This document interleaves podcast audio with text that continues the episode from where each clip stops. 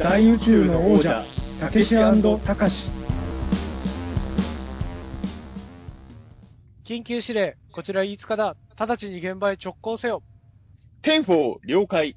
てんてん、よろしく。はい、始まりました。大宇宙の王者、たけしたかし。大宇宙の王者、たけしをやらせていただいております、作家で UMA 研究家の中澤たけしです。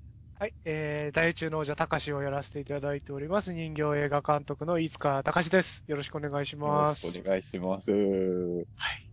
今回は、あのーはい現在、大好評放送中の連続ドラマの話をはいしようということなんですけれど。はい。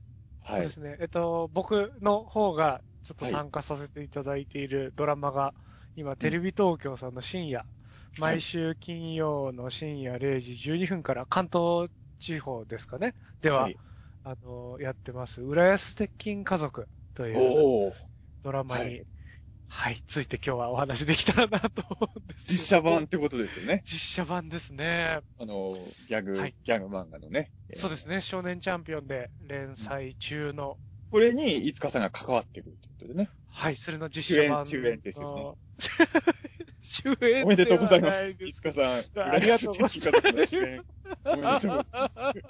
演技経験ゼロですからねこ。てつ役ですか？さすがに育ちすぎちゃいましたよね、小鉄役では。でも、でも、ほら、あの、こあの、岸井ゆきのさんが高校生役とかやってるからあ、大丈夫でしょ。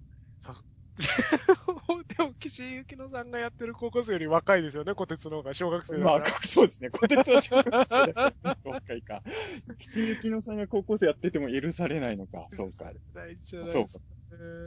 いやー、そうですね、あのー今回そのクレジットでは、あのーミニチュア特撮という、うん。あの、肩書きで、ちょっと参加させていただまいて。ず、僕びっくりしたのは、浦安鉄筋家族の実写版やるんだっていう時に、ミニチュア特撮っていうクレジットがあることにね、やっぱり、あのー僕はまあ、放送前に聞いてたじゃないですか。あの、い。つかさんが、浦安の実写版にスタッフとして参加してるっていうふうにはい。聞いてたんですけれど、でまあ、ミニチュア特撮で関わるんですよって聞いた時も、正直よくわからなくて、はい。どういうことなんだろうと思ってて、で、まあ、はい。これさ最初に告白しちゃいますと、この、この回、あの、いわゆる浦安鉄筋家族が大好きな方も、えー聞いてくれる可能性もあると思うので、最初に、あの、言っておこうと思うんですけど、僕実はね、あの、世代としては、あの、浦安鉄筋家族を読んでる人たちを学校とかでめちゃくちゃ見て育ってた世代なんですけど、はい。実は現時点で言うと、僕はね、原作未経験のまま38歳になっちゃったんですよ。そうなんですね、そうなんですね。そうなんです。だから、あの、原作読んでなかったこともあって、ミニチュア特撮で参加してるんですって、いつかさん言ったから、僕が知らなかっただけで、その、巨大化したりとか、してんのかなと思って。まあ、読んでない漫画だったはい、んで、はい、はい、はい。可能性はあるじゃないですか。ありますね。もしかしたらはいそういう回がたまにあるのかなとか思ってたんですけど、まあ第1話もう放送後の収録なんであれなんですけど、第1話見て、あ、こういうことなんだっていうふうには、はい、分かったかもしれないですけれど、あまあ僕のの方は、えっと、まあ、浦安鉄筋家族知らない方にちょっと説明しつつ、僕と、僕のと浦安の関わりみたいなことで言うと、はい。あの、うちの親がチャンピオン、少週刊少年少年チャンピオン買ってたんで、あの、小学校とかちっちゃい頃から読んでたんですよね。まあ、飯塚さんが小学生の頃から浦安ってやってんでしたっけ？93年から。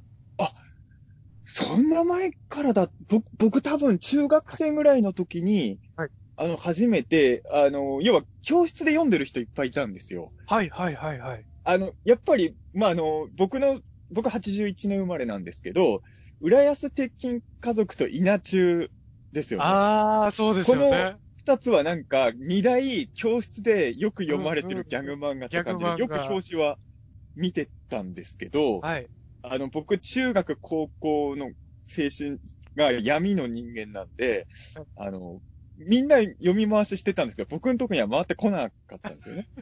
それで、あの、いや、まあ別に自分の意思でね、読めばいいんですけど、あの、周りはいっぱい読んでるんだけど、自分は読んでない漫画、あの、稲中もそうなんですけど、そうなんですよね。あの、ただ流行ってるのはすごい知ってたんで、その、浦安の実写版やるっていう情報が出てきた後に、その直後ぐらいにいつかさんから実はあれ関わってってって聞いたときは、素直にだから、うわ、すごい、めちゃくちゃ人気作品の実写版の、しかも特撮でしょ？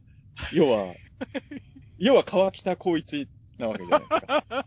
拡大解釈も甚だしいです浦安鉄筋家族における川北光一を五日さんがやるって聞いたんで、もうじゃあこれはもう、あの友達として、あの81年生まれのこの世代として、すげえってシンプルに思ったんですけど、ただ、これも五日さんから聞いてびっくりしたんですけど、はいあの、さっきから世代の話してますけど、浦安鉄筋家族って今も連載続いてるんですよね。そうなんですよね。あのー何回かそのリニューアルというか、あ、そういうことなんだ。あのーそうですね、元祖ってついたりとか、毎度ってついたりとか、いろいろリニューアルはしてるんですけど、今、あっぱれ浦安鉄筋家族ってタイトルで、現在も連載中で。うんなんかい一時期の3匹が切るみたいな感 確かに。じ、ね。今、あっぱれなんですね。あ今あっいや、ぱれですね僕でもそれも2週間前ぐらいに、浦安鉄筋家族ってまだ連載してるっていうのを聞いて、ほんとびっくりして、本当僕、僕の記憶では中学生ぐらいから始まってた、ま、本当はもっと前からだったって今知りましたけど、はいだから、まあね、途中途中休み入ってたにしても、要は僕の世代が浦安世代っていうよりは、93年ぐらいから今の人たちまでみんな浦安世代なんですよね、そういや、か。本当ですよね。だから、うちの親、今でもチャンピオン買ってますから、毎週親が買ってきたやつを読ませてもらってるんですけど、はいっ。て考えると93年から今までずっと読んでるってことですもんね、僕。すごいですね、それは。その作品にかか、いつかさんがさ、まあ、実写版になった時、スタッフでかかってて、本当まあ、ショックサイエンスを小学生の時読んでた僕が、はいはい今、飛鳥明夫先生と一緒に緊急検証をやってるみたいなもんですかね。近い。ショックサイエンスもね、今、タイトル変わって、ムーの別冊付録でやってますからね、今、やってますもんね。見てますね。そう。で、まあ、読んだことがない方にちょっと説明すると、その浦安鉄筋家族って、その浦安を舞台にしたうん一つの家族とその周りの人たちを取り巻く、まあ浜岡健二さんっていう方が書いてるギャグ漫画なんですが、はい。あれなんですよね、こう、登場人物とかも結構破天荒な人が出てくるし、はい。あのーなんか実際の人物、実際にこの世界にいる芸能人とかプロレスラーとかに似た見た目の人とかもたくさん出てくるし、私こうなんですかね、車がぶっ飛んだりとか、はいあの、うんこが爆発したりとか、うんまあ、とにかくこう、非日常的なことが、あの、スペクタクルがギャグ漫画の中でかなり起こるんですよね、毎度毎度。第1話ではまだそこまで、なんかファンタジックなことはなかったんですけど、こ今後そういうのがどんどん出てくるってことですかね、じゃあドラマは。そうですね。だから、えっと、まあ、今回、その、長い連載の中の、えっと、本当初期の頃はい。のものをおそらく下敷きにしながら、実写に適した形にこう、ほあの、翻訳するというか、脚本にはい。さ再構成したりとか、オリジナルの要素を加えたりとかってこうやってるんですけど、はい。あのー実写化するにあたって、まあ、僕、その、声かけしていただいたのは、あの、脚本会議がある程度進んでから、うん。声掛けしていただいて参加したんですけど、はいまあやっぱそのこう、止めどなく スペクタクルが起きてるうん。原作をどうやってテレビドラマにすればいいのかっていうことで、やっぱり相当監督とか脚本の方たちみんな苦労されてたみたいで、あの、本当に全部漫画を再現しようとしたら、あの、映画ぐらいの多分予算かかるああ、なるほどね。1話で多分映画分ぐらいかかっちゃうようなぐらい、結はいはい構ドタバタが起こるんですよね。だからこう、実際に多分100%同じことを起こすことはできない。うん。ただ、それに近いようなパワーとかエネルギーとか、なんかこう楽しさを漫画ほどはちゃめちゃじゃないね、みたく言われないように楽しくするにはどうかみたいな話を多分相当されていたみたいで、皆さんで。で、その中で、そういうスペクタクルシーン、もちろん CG とかも使うし、実際の、あの、アクション部の方とかがついてくださって、演者さんがこうアクションを体張って撮るっていうのもやるし、とかそういうアイデアがいろいろ出てきた中で、こう、ミニチュアもありなんじゃないかっていう話になって、あのー脚本がヨーロッパ企画の上田さん、はい。上田誠さんゆ夕張ファンタとかによく、あこれ、そうですね、ねそうですね。はいあの、京都の劇団のヨーロッパ企画さんの上田さんを中心に脚本書いてるんですけど、まあ、そのヨーロッパ企画で、あの、撮影スタッフとか映像の監督やってる山口淳太さんって方と僕よく僕の作品撮ってもらったりとかしてたりとか、ヨーロッパ企画の方に声の出演で出ていただいたりとかしてたので、なんか多分その辺で少しつながりがあったので、あの、ちょっと相談できないですかってことで、ヨーロッパ企画さんの方から連絡いただいて、うん。そこからちょっと合流するっていうことになったんですけど、あれですよね。だからはい本当にいろいろ話し合っていくうちに、ここの状況をなんとかするんなら、ああ、いつかさんの的な映像があればっていうことですよね。おそらくなったっていう。でも僕も確かに第1話見て、ちょっと意外だったのは、はいまずい、割と冒頭すぐいつかパートが始まったじゃないですか。いやいや、はい。結構びっくりして、あの、なんていうんですかね、もうちょっとさりげない使い方なのかなと思ってたら、はい結構序盤からもういつかさんの映像を前面に出してきてたんで、で、それ見てて、あのー、浦安とかもそうかもしれないですけど、いわゆるギャグ漫画とかの実写化するときって、いつかさんの映像って多分合うんだろうなっていうのはすごい思いましたね。あの、た、多分、今はい後こういう仕事増えんじゃないのかな、いつかさんってあのやっぱ、いつかさんの作ってるもんって特殊だから、はいはい。ど、どこにどう活かせばいいのか、難しいところもあるじゃないですか。で、よく、いつかさんも直接本人と話したことあると思うんですけど、例えば PV とかにはすごい向いてんのかなとか、そういうのをよく思ったりもしてたんですけど、ああ、そうか、こう、ギャグ漫画の実写化とかの時に多分、いつかさんの撮るものはちょこちょこ間に入るっていうのは多分、結構最適な使い方の一つなのかなっていうふうに。そう言ってもらえると嬉しいですね。向いてなかったですもんね、いい意味で。あの、そうですね。だからなんか多分僕もやっぱり、あの、お声掛けしてもらって嬉しかったんですけど、やっぱそのパワフルな原作をこう、どうしても僕の撮り方のミニチュアにすると、あ、しょぼくやって、その安い笑いを取ろうとしてるのねっていう風に取られちゃう可能性もあるじゃないですか。まあ、すまあ、そういう人もいるかも、いるでしょうね、まあ。だからこう、そこを、もちろん安くてしょうもない撮り方はしてるんですけど、でもこう一生懸命うん。再現しようとしてるってことが、その必死さが笑いになったりとか、うん。もしくはちゃんと撮れてるとこもたまにあったりとか、うん。そういうバランス、まあ原作も僕好きで読んでたから、その最初にお呼びしていただいた時にやっぱその、その安い可愛げを目指すのか、うん。それとも安いけど頑張ってるを目指すのかとか、その、うん。なんかほら、安いでしょ笑ってくださいみたいなのは避けたいですよねっていう話は。あのー今特撮、今の特撮マニアがすぐやるウルトラファイトのパロディの一番痛いやつですよね。うん。わざと茶畜取って面白いでしょみたいにやる人いっぱいいるじゃないですか。そそこじゃないんだよってなりますもんね。そこじゃないんだよって思うことを素直にこう伝えたら、やっぱり上田さんも、あの、監督のルトー東一郎さん、おっさんずラブとかの監督さんがラブ、おメイン監督されてるんですけど、はい。ルトーさんも上田さんもやっぱそこはすごく同じことを思った上でこう声をかけてくださってたので、やっぱりその僕のミニチュアの持ってる強みと弱みと、うん。あとやっぱりその、さっき言ったその、ほら、安くて面白いでしょっていう使い方もできるじゃないですか、正直。まあ、やろうと思えば。やろうと思えば。うんそうなっちゃうと危ないっていうこともちゃんと分かってる人たちがメインのスタッフでガチッと固めてくれて演出してくれてるから、あのーすごくよく馴染むようにというか、うんあの、変な風に絡まらないように、あのー編集とか、きっとだから合成のスタッフさんとかも、基本的にはその、実際のドラマの班のスタッフさんたちは、あの、実際に撮影してるわけですよね。はい。まあ、そことは別で僕、別動体として牛久で、うんあの、ミニチュアのパートだけ一人で撮って、まあ、一人川北光一です。一人川北光一って、川北光一さんそもそも一人ですけど。一人、一人東方特撮組みたいな感じ。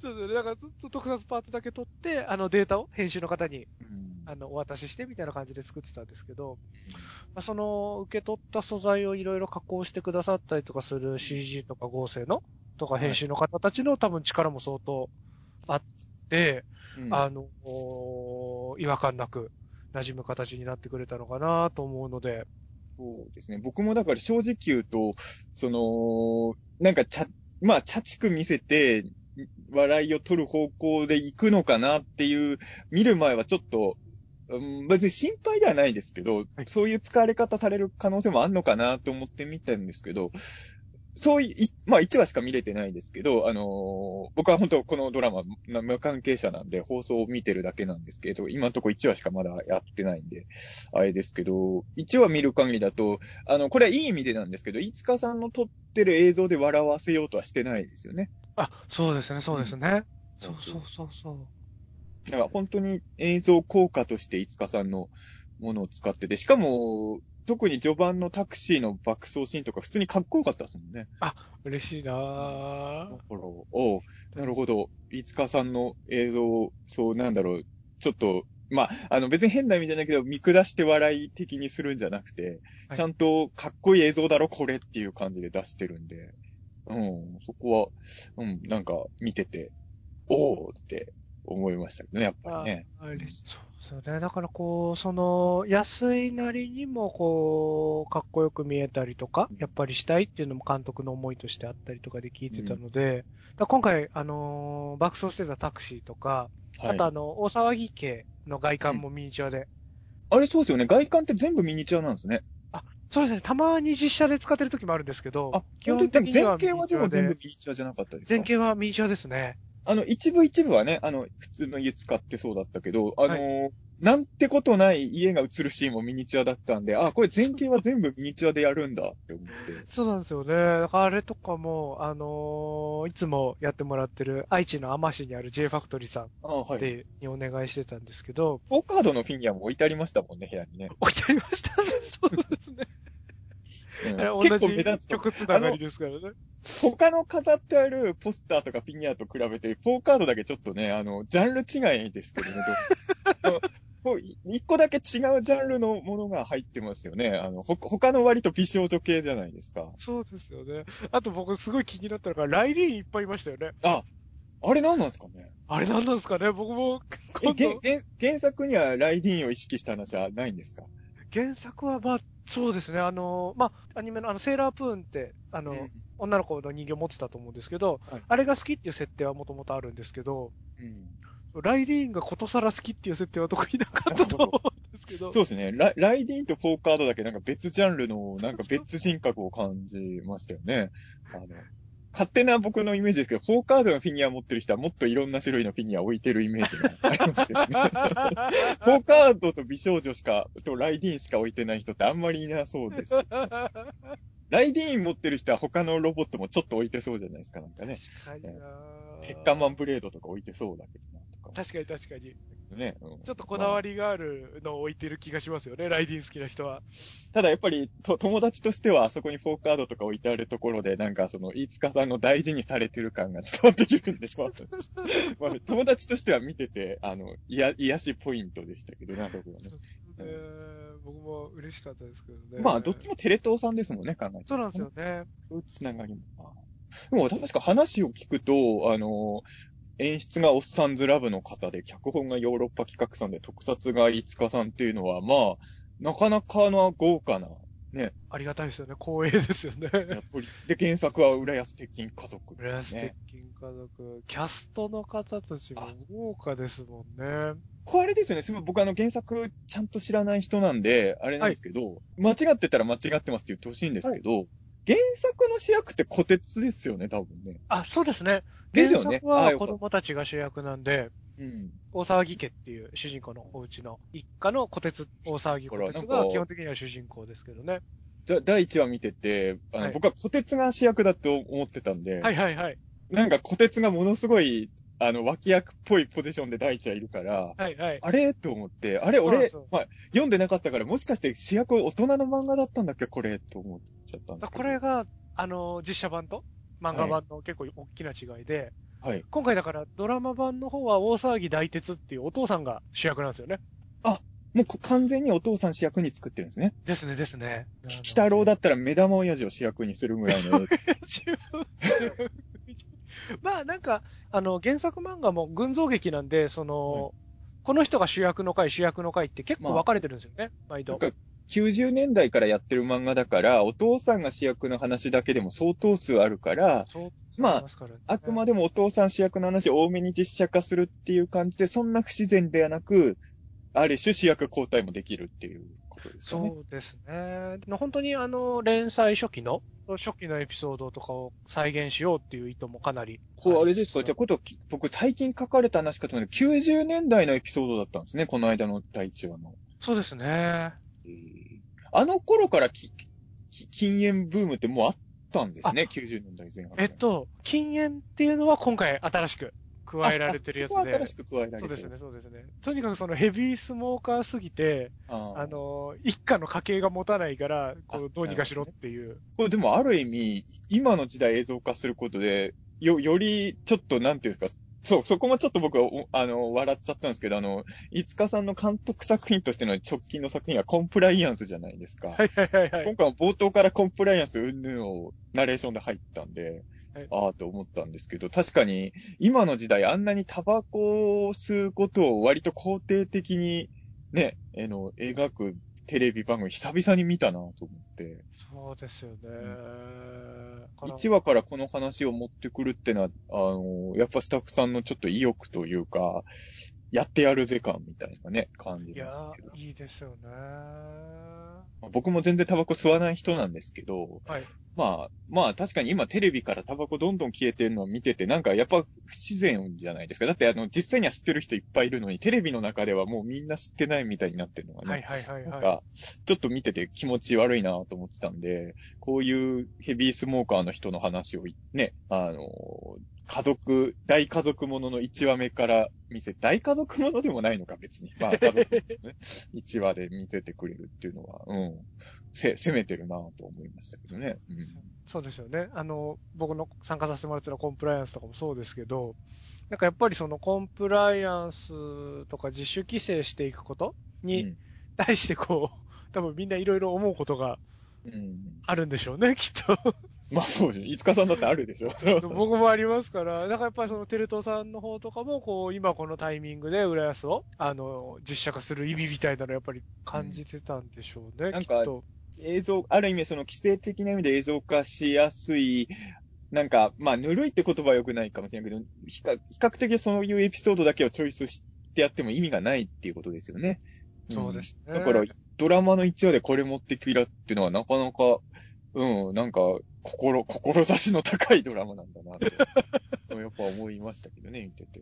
いや、だから僕、脚本とかは先にこう読ませてもらうわけじゃないですか。はい。それで、あ、あれが 実写になるんだとか あの、楽しみはたくさんありましたよね。やっぱあの、さっき説明した、あのー実際にいる人に顔が似てる人とかよく出てくるって話したじゃないですか。はい、その人と、のモデルになってる人をちゃんとキャスティングで連れてこようとしたりとか。それは正しいですよね。もちろん、ね、そう、だから、嬉しいですよね。まあ、確かにそういう実際の著名人の顔をそのまま描いてるようなキャラが出てくる漫画っていうのは実写化に向いてるっちゃ向いてるかもしれないですよね。そうですよね。ただまあ出てくる人が、その人が結構まあ破天荒なことするんで、その、出てくれるか出てくれないかとかはやっぱ難しいところもあるんだと思うんですけどね、きっと。そこはね、役者さんがの考え方にもよりますもんね。そうなんですよね。うん、でもまあなるたけこう、やっぱり、あの、皆さんギリギリまで調整して、なるべくあの人出したいね、この人出てほしいねっていう話で、うん、一生懸命やってるのは見てたので、あの、これからもちょっと楽しみにしてもらえたらなと思うんですけど、で、あれですよね、あの、はい、小鉄役の斎藤太陽くんはい、あの、仮面ライダーの平成ジェネレーションズ出てましたよね。はい、フォフォーエバー出てましたよね。出てました、出てました。どっかで見たことある顔だな。そうそうそうそう。あの、タイムジャッカーに追われてるた子だと思って。そうそうどうしてもね、そういうのは気になっちゃいますし、まあそういう目で見たらね、お母さんもガメラ2のヒロインですし、そういう目で見たらもうそういう目でしかみんな見れなくなってますけどね。うん、これはもうしょうがない。しょうがないってことはない。しょうがないですよね、うん。そうですね。だから、まあでも、でもキャスティングはすごいなんか、まあ、あの、原作読んでる人がどう思うかわかんないんですけど、一つの家族、まあ、一つのドラマのキャスティングとして、はい、あの、ある一家のキャスト、この人とこの人とこの人でやりますっていう時に、すごいいいキャスト揃えてますよね、本当にね。いやー、豪華ですよね。あのー、やっぱさっきもちょっと話しましたけど、岸由紀乃さんとかっ実際には20いくつぐらい ?25、6ぐらいですか多分今。20もっといってるそうですね。7とかかな確か。高校生役普通に見れますもんね。すごいいや。ー、全然お若いですよね。なんか、すごい。いや、僕あのーちょうど浦安のドラマを見る、はい2、3日前に、あのーあ愛がなんだを見返してたんですよ。はいはいはいはいはい、はい。だから、あのーあっちだと高校生には全く見えないじゃないですか。確かに。ね、役者さんってすごいなと思って、3日前に見た岸井ゆきのさんよりめちゃくちゃ若くなってるって思若くなってる。うん。いや、すごいなと思いますよね。まあ、芸達者な方ばっかりあまあ、その、やっぱ子子役の子もね、あの、はいすごいやっぱりいいんですよね。やっぱ仮面ライダーを、仮面ライダーで鍛えられたかどうか知らないですけど、そこで鍛えられたかどうか知らないですけど、やっぱ仮面ライダーで、あの、メイン級の役を演じた方だけあって、やっぱすごい、あの、不自然じゃないし、うん。いいですよね。あ、原作でも坂田敏夫さんの役はちょっと出番少ないんですか？結構その輪によっては結構ちょこちょこ出てきたりも。なんかしますけど、1話、一話だけの印象だと、なんか、はい割と特別出演的な扱いなのかなともちょっと思ってはい。はいはいはいはい。今やっぱり、あれですよね、坂田師匠が、あの、関西に住んでらっしゃるから、はい多分こう、どのぐらい来てもらえるかとか、多分そういうこともあるんですかね。詳しくはちょっとわかんないですけど、はいまあ、今回は本当にあくまでもお父さんが主役になるってことですよね。そうですね。佐藤二郎さん演じる大鉄が主軸になって、はい。牽引していく感じですかね。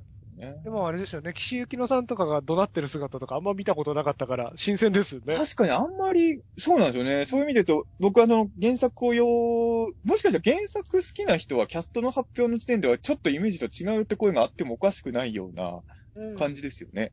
確かに。そうですね。もともと多分、桜って中学生ですからね、原作だと。あ、これ、原作だと、今回は高校生ですよね。今回高校生に。さすがにちょっと上がってるんですね。そうですね。で、も、全然、あれですよ、あの、バトルロワイヤルの山本太郎さんみたいなもので、バトルロワイヤルの山本太郎さん、あれで中学生ですからね、あれはね。中学生ですからあ、ね。でもあれはダブってるから一応高校生設定でいいのかな、年齢的には。まあ、僕はもうバトルロワイヤル世代なんで、あの、はい全然岸由紀乃さんの高校生は何の抵抗もないんですけど。全然抵抗ないですよね。うん。いや、なんかね、やっぱあの、岸由紀乃さんって、なん、なんていうんですかね、すごい、なんか、気になるように映る人ですよね。なんか、初めて僕見たの何の作品なのかわかんないんですけど、まあ、やっぱりなんかの作品で見てすごい気になって、やっぱりすぐに僕あの、今こういう時代なんで検索しちゃいましたもん。だなドラマのタイトル入れて、まあドラマか映画のタイトル入れて、何々役の人ってやって、あ、この人岸井ゆきのっていう人なんだって、やっぱすぐ調べちゃった記憶があるので。やっぱ気になっちゃうんですよね。素敵ですよね。だから確かに、今回ちょっとでもイメージ全然違かったんで、うん。思うそういう意味で言うと、まあ、水野美紀さんは最近こういう役多いかな、なんとかね確。かに。うんそうですね。コメディとかも出られてコメますもんねディも。増えて、なんか怒ってる役最近よく見るなと思いましたね、水野美紀さんは。ですよね。あんな、なんかこう、気持ちよく怒ってくれるね。から、スカッとしますよね。あの、コマ、漫画のコマがドラマ中に挟まれたんであれですけど、その、割、な、なんていうのかな。お母さんは原作でも結構可愛いデザインなんですね。そうですね。可愛いですけど、やっぱ怒らせると怖いみたいな。なんか、なんていうのかな、なんか、バカボンのパパのママ、パパママ、あ奥さんが、パパの奥さんみたいな、あれも可愛いじゃないですか。ああいうイメージなのかなと思って。んそうですね。だからちょっと綺麗な、まあでもそ、バカボンのお母さんぐるほどキラキラしてる感じじゃないですけど、でもこう、肝っ玉母さんって結構可愛いみたいな感じですかね。いや、なんかほんとこれはね、もう申し訳ないですけどね、僕が、いや、僕の世代って多分浦安めっちゃけ読んでる人いっぱいいるから、僕が原作読んでればいろいろね、あれは原作と比べてどうとかいろいろ言えるんですよはいはいはいはい。あの、そういうことを言えないので、本当にあの、これを聞いてる浦安好きな人にはもう、あの、いつかさんの話し相手を別の人に変えろよと思われてて、も いやいやいやいやいやいや。うちょっと浦安知ってるやつと喋れよって思われそうね。僕あれなんですよ、そういうチャンピオンとかそういうので言うと、僕サンデーは読んでたんで、あそうなんですね。あの新生モテモテ王国とかはすごい通ってるんですけど、ね、こあっちは通ってるんですけどね、チャンピオンほとんど通っってないんですよね。特にギャギャグ漫画はほとんど通ってないんですよね。でもやっぱ全方位をカバーできなかったですもんね。それで言うと、だから僕、ジャンプサンデー通ってないですからね。なるほど。ま、マガ、マガジンは通ったんですね。マガジンも、あ、マガジンも通ってないです。あ、でもチャンピオン一筋みたいな。チャンピオン、モーニングあ、ですかね。モーニングって子供の頃じゃないですよね。あ、でも子供の頃、あの、うちの親がそのチャンピオンとモーニングずっと買ってたんですよね。わあ、渋い、渋いだ子供の。から、ずっとそれ読んじゃってて、で、その後からコミックボンボンとか買い出してみたいな感じだからですからね。コロコロではなかったんですね。コロコロ派じゃなかった。ボンボン派でしたね。うち親が買ってた、あの、親が僕が物心ついた時に買ってた漫画が本当になんだろう、火の鳥とか、ブッダとかしかなかったんで、そのいいじゃながいですか。いや、いいんですよ。面白かったんですけど、はいそう。だから、いわゆる今連載してる漫画系があんまり、あの、なんだろう、例えばドラゴンボールとかって僕の世代だと親も読んでるとこ多かったじゃないですか、結構。はいはいはい。でも、うちの親はやっぱ全然そっち読まなかったんで、まあ、釣りバカ日誌はあったかな。あー。なんか現役の漫画をあんまり親は読んでなかったんでね、そういう意味で言うと全部自分で発掘しないと読めなかったんですけど、そう。であの、でもね、浦安に関して言うと、あのーまあ、稲中もそうなんですけど、その、まあ、こうファンの人に言うと怒られちゃうかもしれないんですけど、その、結構、キャラデザが結構その、いい意味で下品じゃないですか。はいはいはいはい。なんかまあ、内容も下品ですけどね。そうさっき五日さんもうんこが爆発する話があるとか言ってたじゃないですか。あの、僕ね、よく子供はうんこちんちんが好きって言うけど、うんこネタが苦手な子供だったんですよ、僕は。そうなんですね。であの、僕はコロコロコミックめっちゃ読んでて、僕の世代ってお坊ちゃまくんとか大ブームだったんですけどはいはいは、いはいみんなお坊ちゃまくんとか読んでたけど、僕は、その、お坊ちゃまくんの好きなエピソードはもちろんいっぱいあるんですけど、うんことか出てくるのがすごい子供の頃に嫌で、はいはいはい。ウルトラ怪獣カットビランドも3巻ぐらいから急にうんこネタが増えてくるのがすごい嫌で。コロコロってうんこキャンが多いじゃないですか。多いですね。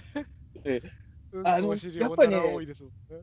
子供がみんなうんこ好きかと思ったら大きな間違いで、あの、僕はちょっと苦手だったんですよ、それ系のギャグが。で、はいはいはいあの、実際には稲中もどうかわかんないんですけど、稲中とか浦安鉄筋家族って僕の苦手なギャグが入ってんのかなって表紙のイメージで勝手に思っちゃって、ちょっと手出すのが怖かったってとこもあったんですよ。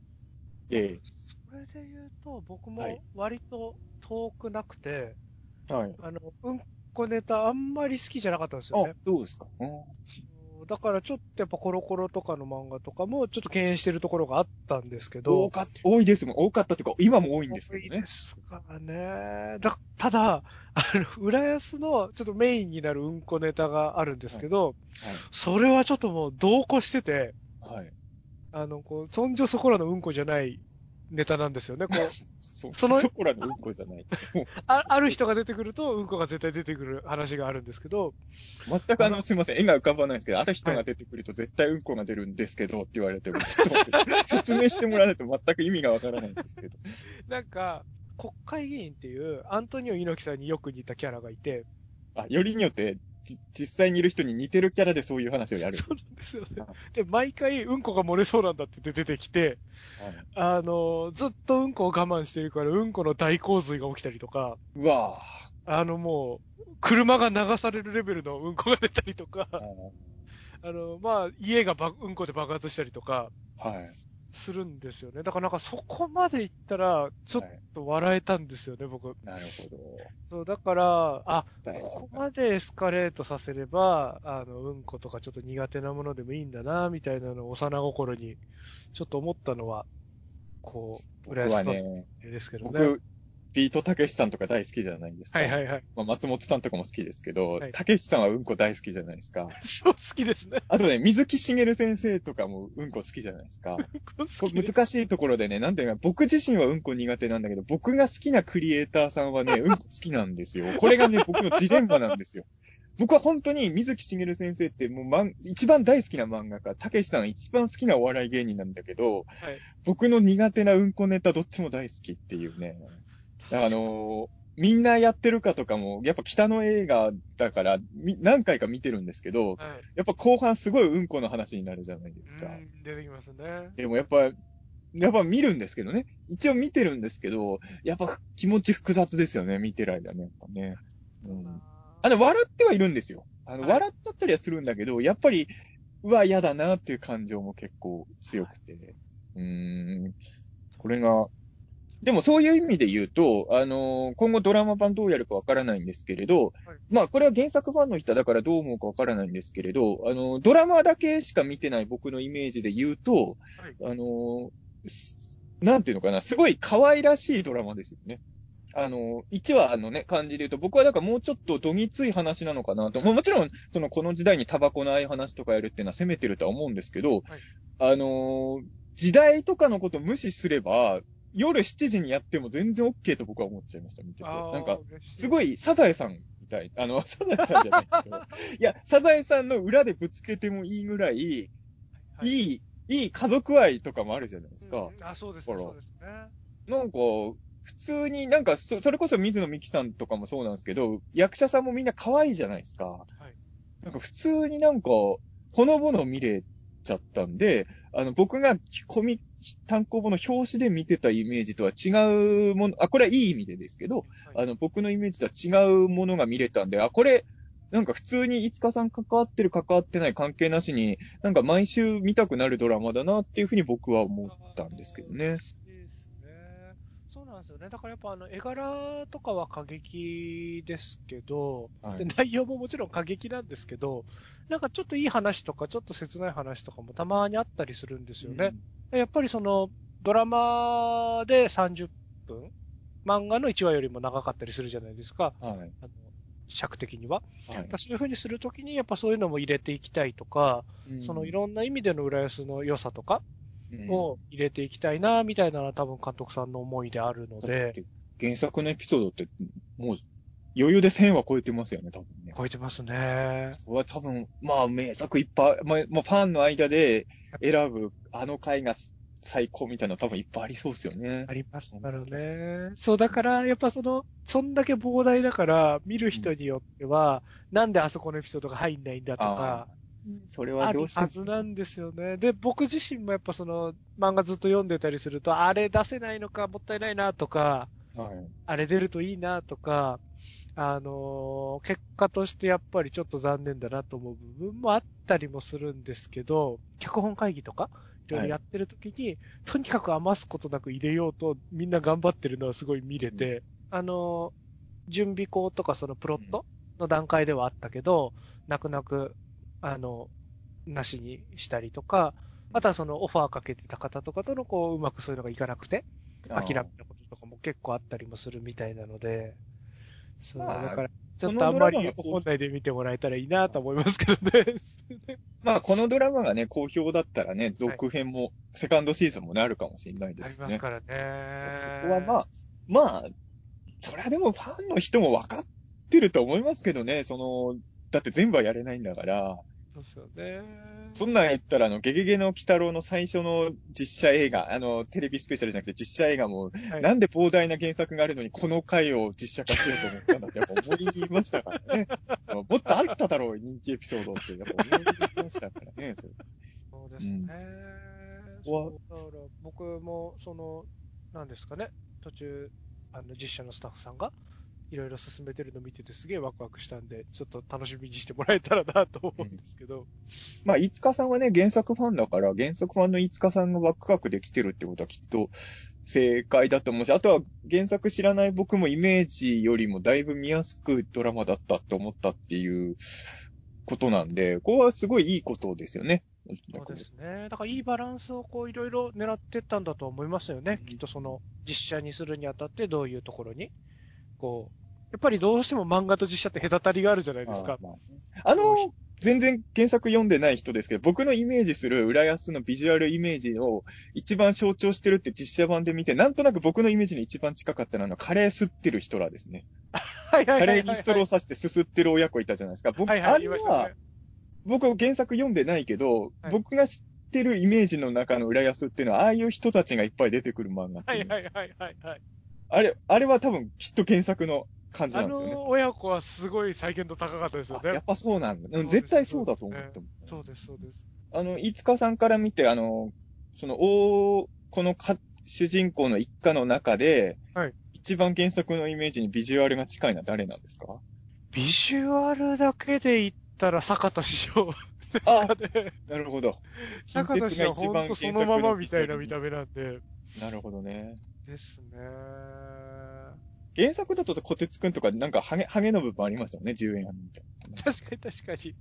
小鉄くんもでもいい感じですよね。いいですよね。なんか、うんなんかすごい昭、あの、仮面ライダーの映画の時と違って昭和の子供の顔になってますよね、ねそうですよね。あの時シュッとした美少年って感じでしたけどね。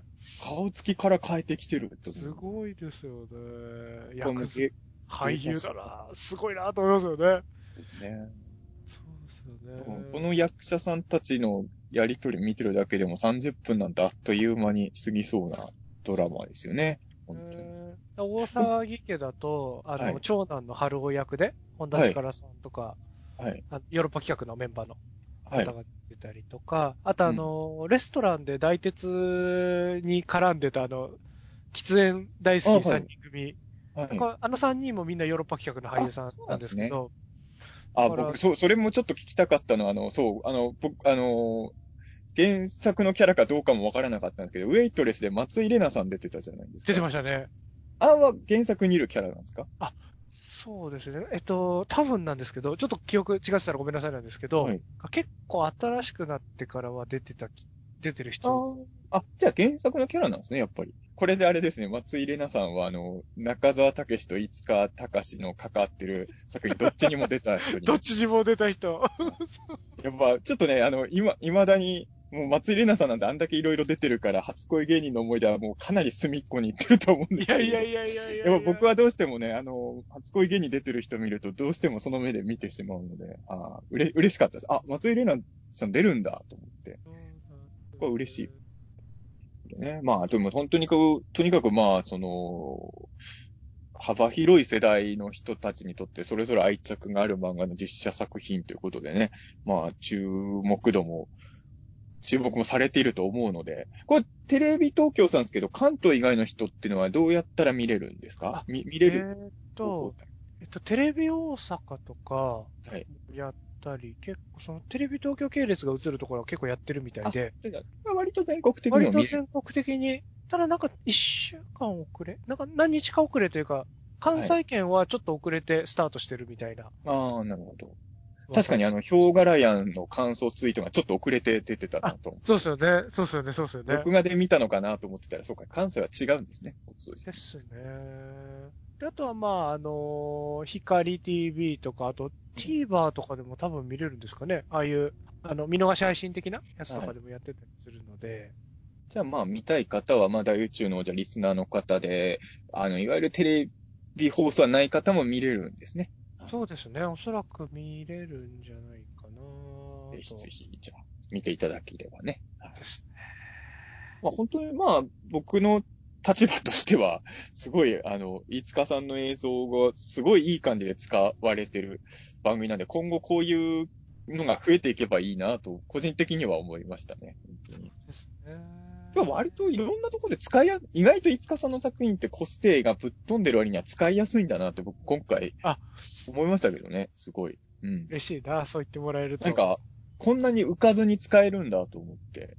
まあ、でもさっきも話しましたけど、こう、スタッフ、脚本とか皆さんの監督さん含めて、皆さんの努力で、あの、浮かないようにしてもらってる説もね相当あると思いますけどね。飯塚さんの映像を浮かせてる人は努力してないということです いやいや、多分、成功例が一個できちゃった以上はね、やっぱりそうなんですよ。やっぱり、今まで飯塚さんの映像ってのはもう違和感の塊だったからそこを楽しむっていう要素が強かったんですけど、あそうじゃない使い方はできるっていうのが今回ね、実証されたわけだから。うん。なんでぜひね、ちょっとそこら辺は、まあ、大宇宙のじゃあリスナーさんにも注目していただきたいなとは思いますし、僕もちょっとあのドラマ見て興味持ったんで、あの、やっぱ原作もちょっと読みたい、読んでみたいなと思ったんで、はい。このドラマ放送中に原作には手を出そうと思います。あぜひぜひ。で、あとそうですね、あの、忘れちゃいけないのが、はい。佐井さんから借りてたミニチュア使ってるんですよね、今回。ああ、だってクレジットになりましたもんね、そうなんですよ。ね。だから、はい。あのーまあ、なんですかね、こう、まあ、坂井さん、僕と、僕の作品にこう美術スタッフで入ってもらうのって、坂井さんと J ファクトリーさんはい。の二大巨頭に入ってもらって、うん。で、こう、脇役とか僕がヘナチョコなの作って、かっこいいのお二人方に作ってもらうみたいな、こう、夫人がこう、まあずっと続くもんだと思ってたんで。なんかこう、その夫人が、こう、続けられなくなっちゃうのかなと思ってたんですけど、また今回そういう形で、うん。あのまあ、氷河ライオンさんに、あの、酒井さんから借りてるやつ使っていいですかって許可いただいて、あの、使わせてもらったんですけど、でもあの、佐賀園さんが亡くなった後でもこういうふうに、その、いわゆる佐賀園さんもスタッフとしてクレジットされるものっていうのは今後も続いていくんだっていうのも嬉しいポイントでしたけどね。その、だ要は将来佐賀園博士大善が出るときって、佐賀園さんが亡くなった後の作品もいっぱいリストに載せれるんですね。やろうと思えばそう。ですよね。だって、いろいろ種はまいてましたからね、酒井さん自体も。これからも多分なお名前をお見かけすることはありますよね。やっぱそこ私、あのはね。、大騒ぎ家も、うん。の道はもう、あの、J ファクトリーさんが、普段だったら、あのーこれ、佐賀江さんに頼んでるとこじゃないですか。家のミニチュアって。ああ、なるほど。はい、はい。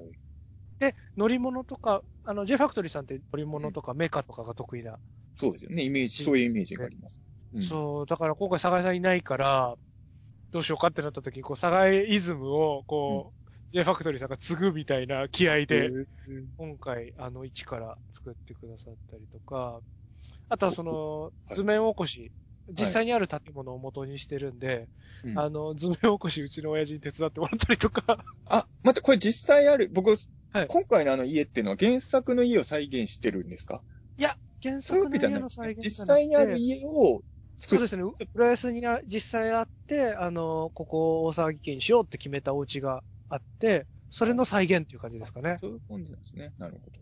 そうですね。だちょっとこう、なんですかね、佐賀江イズムをどうやって継承するかみたいな、こう、僕らそ、れもあの、チームの、ちょっと挑戦でもあったりする。チームの中のテーマではあるわけですね。そうなんですよ、そうなんです。うんまあ僕が今ホビージャパンでやってる連載コラムも、佐賀江さんの何かを継ぐために担当編集さんが毎回ユーマ立体化してますからね。そうですよね。なんとなくやっぱり佐賀江さんが残したものをちょっとどうの継いでいくかみたいな皆さんきっと考えていってるんだろうなっていうのは思いますね。そこら辺はやっぱり、まあ普通の単純に浦安的家族が好きなファンが注目するポイントではないと思うんですけど、僕らはやっぱその辺は注目しちゃうポイントですよね。っていうか注目してほしいなと思いますよね。そういうところもね。大内ライダーさんとかが、ちょっと佐賀江イズムを感じるみたくつぶやいてくれたりしてて、すげえ嬉しかったですよね。さすが大内さんは固定ツイートでガンダムの格好して歌ってるとこを固定しとくだけのことありますあんなにいろんな、いろんなことをやってるのに固定にこれを選んだんだ、大内さんって思って本当あれですよね、尊敬する、できる大人ですよね。素晴らしい、素晴らしい人です。素晴らしい。いですよね。あの、こう今、今みたいな状況になる前は本当どこ行ってもいましたからね、大内さんね。すごいですよね特。撮関係のイベント行くとどこ行ってもいいなと思う。本当にすごいですよね。そうでしたね。見習わなきゃいけないバイタリティですよね。うん自分の仕事はちゃんとやりつつですからね。やりつつなのがまたすごいですよね。動き回ってたの確かにすごいなと思っちゃうね。いや、まあちょっとそうですね。ちょっと最後、あの、はい個人的な思いを語らせてもらいましたけど。いや、でもいろんな、そうですよね。楽しみ方があると思う。そう、こういうなんかメジャータイトルの中で自分の思いを入れ込むっていうのはやっぱり結構大事ですよね。クリエイターさんはやっぱそういうことをやってった方がいいと思いますよね。あんまおとなしくね、縮こまらずにね。だから、浦安鉄筋家族の中でに、佐賀江さんの細胞。浦安鉄筋家族がバラですよ、バラ。佐賀江細胞入れてね。長江細胞入れて誕生するわけですね。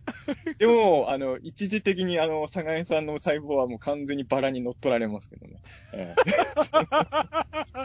でもさい、最後はちゃんと空に佐賀江さんの顔が浮かびますからね。いいですよね。浦安鉄筋家族のね。キラキは、それかな。絶対違うと思うんですけど。